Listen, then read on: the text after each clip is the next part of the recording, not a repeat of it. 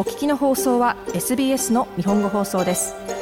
詳しくは SBS 日本語放送のホームページ sbs.com.au スラスジャパニーズへどうぞさて皆さんいかがお過ごしですか？この時間はいつものように私安西直宗が日本とオーストラリアに関連したアーティストの情報を紹介していくコーナーです。えー、今日もまたちょっと疲れてますね。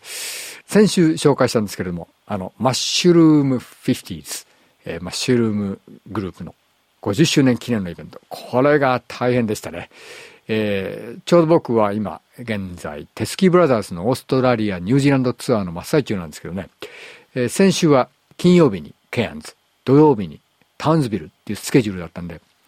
通常だったらその2日間、えー、ノーザンクイーンズランドのちょっとね、えー、あったかいところで、ビーチで、えー、休めるっていう場合は、あの、前後にちょっと自費でホテルを延長したりして、ちょっとバカンスにしたりするんですけど、今回、そのマッシュルーム50周年があったせいで、そのツアーの前日にリハーサル、ツアーの翌日が駆け戻ってロッドレバーでイベントってことだったんで、もうバタバタのスケジュールでした。朝6時半の便でタウンズビルから戻ってきて、そのままロッドレバー入りで。このマッシュルームフィフティーズのイベント、僕がもうこの20年の間経験してきた様々なイベントの中でも、ここまで大変なイベントはなかったと思います。えー、テレビでご覧になった方多いかと思うんですけれども、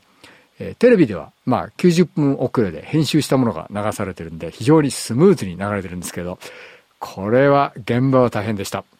50組のアーティストが変わる変わる歌うと。それだけでも大変なのに、その50組のアーティストがただ歌手が歌うだけじゃないんですよね。半分以上の歌手はハウスバンドをバックに歌うんですが、まあそれに自分のメンバー、ギタリスト1人とかそのくらい加えて、残りの3分の1ぐらいのアーティストは自分たちがバンドということで、どうやって時間差なくして入れ替えるかっていうんで、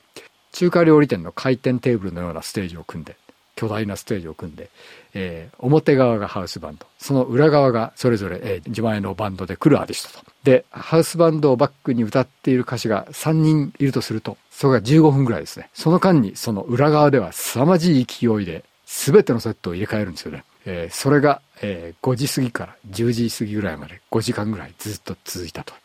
えー、とんでもないイベントでした。えー、で、今週もまたイベントすごいですね。テスキーブラザーズのツアーは、えー、金曜日、シドニー、ホーデンパビリオン。これもソールドアウトになってますけれども、土曜日はメルボルンのシドニーマイアミュージックボール。こちらはさすがに1万3000人キャパなんで、まだわずかにチケットあるみたいです。えー、興味のある方は調べてみてください。そしてその他にも今週末も数多くのフェスティバルがあります。まあ年間でも最も忙しい週末なんですが、その中で特に僕が注目したいのは、この金曜日にヘイマーホールで行われるブラックティズム2023ですね。今年で3回目になるブラックカルチャーとブラックアクティビズムを象徴するイベントとして毎年続いています。えー、今年はなんとエマ・ドノバン、タスマン・キース、バート・ウィロビー、デライン・ブリスコ、カイートなどなど素晴らしいメンバーでブラックティズムが行われ、そしてその後にヘッドライナーとしてなんとあのキング・スティングレイが演奏します。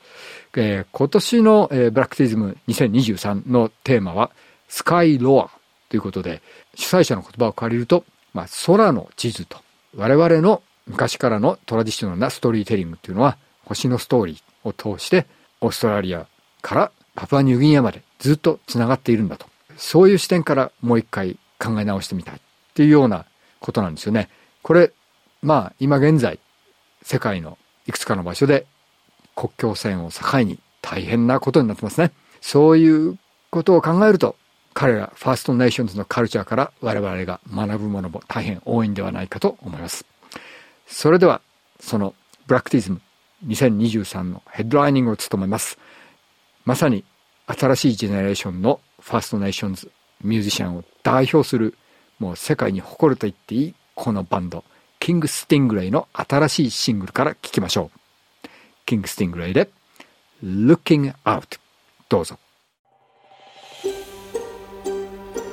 もっとストーリーをお聞きになりたい方は iTunes や Google ポッドキャスト Spotify などでお楽しみいただけます。